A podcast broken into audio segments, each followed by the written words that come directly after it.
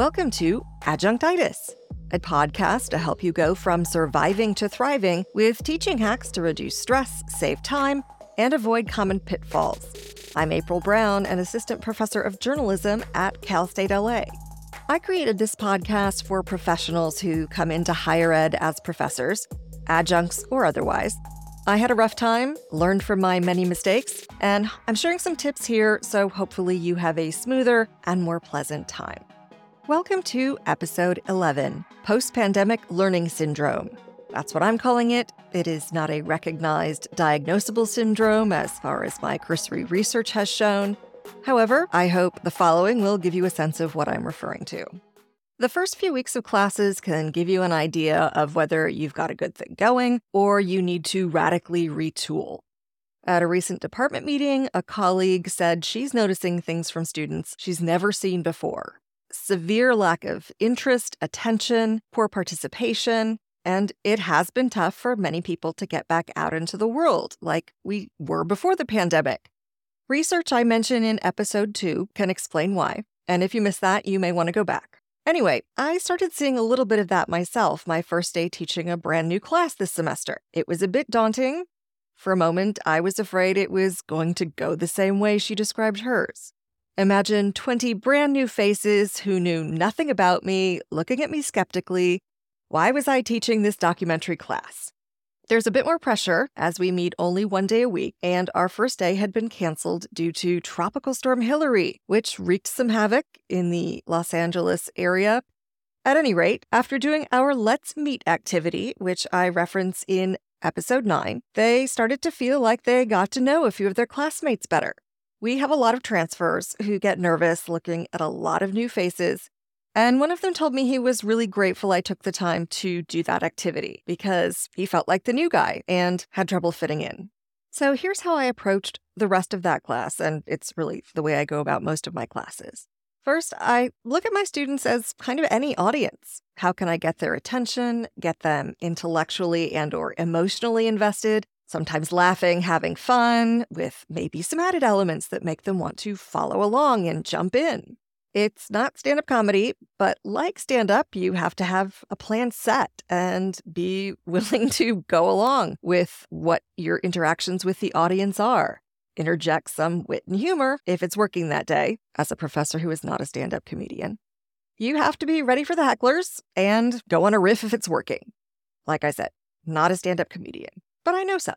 As it happens, I am working on a documentary, and I could blather to them about it all day long. But I've seen enough dead eyes or closed eyes, students looking at their phones when they're bored.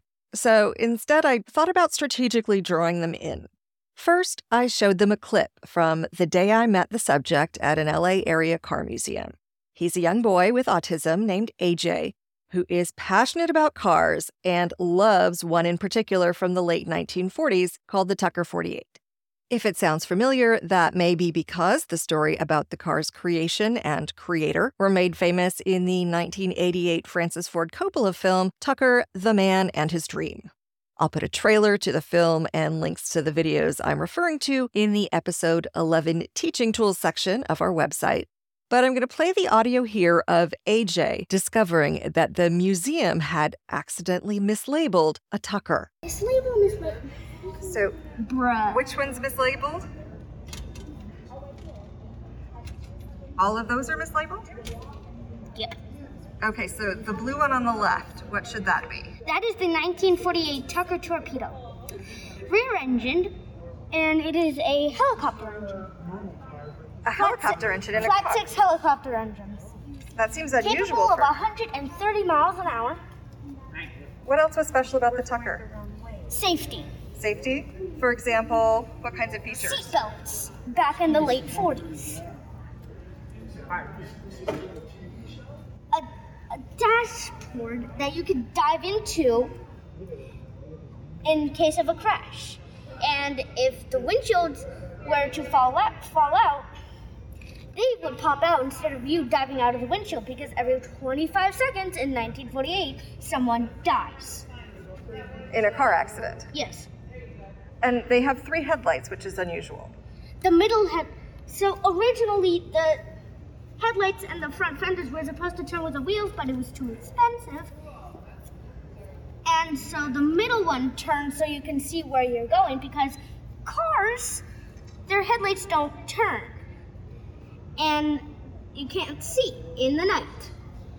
And so this black car is not a Tucker. No. This is supposed to go here. This is supposed to go here. Okay, so they somebody just didn't maybe put things back when they cleaned.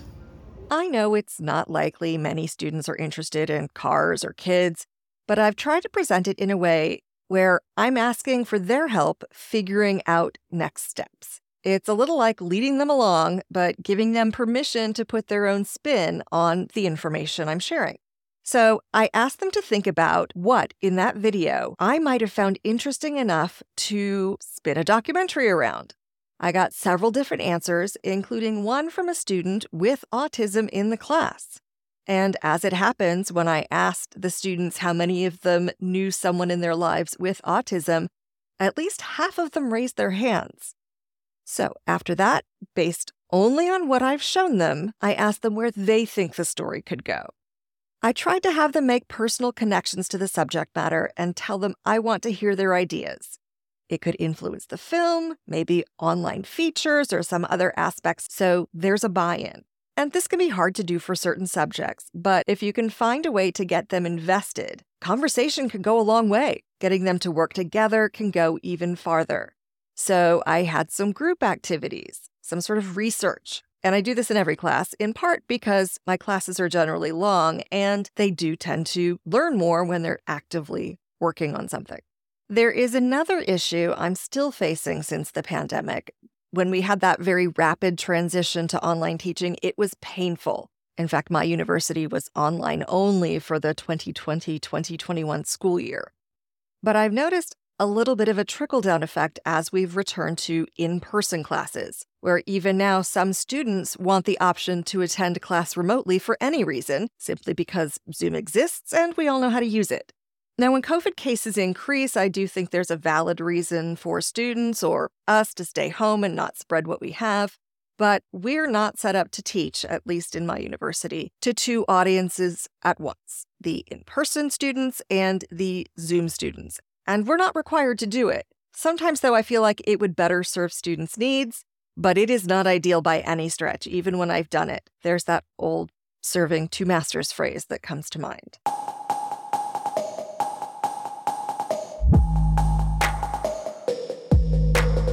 I don't know if these are some of the issues you're having. I'm sure you're having others.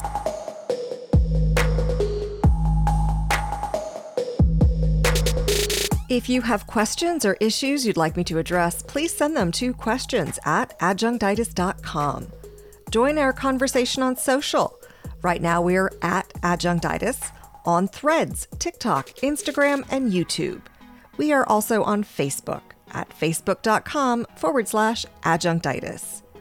You can also use the hashtag adjunctitis so we can form a community where questions can be asked and answered. If you enjoyed our podcast, please consider leaving a review and a rating. Those can help other people find us too. Please spread the word and help those who ask you for help. It's good teaching karma. Adjunctitis is a Look at It This Way production. I'm April Brown. Thank you for listening. Class dismissed.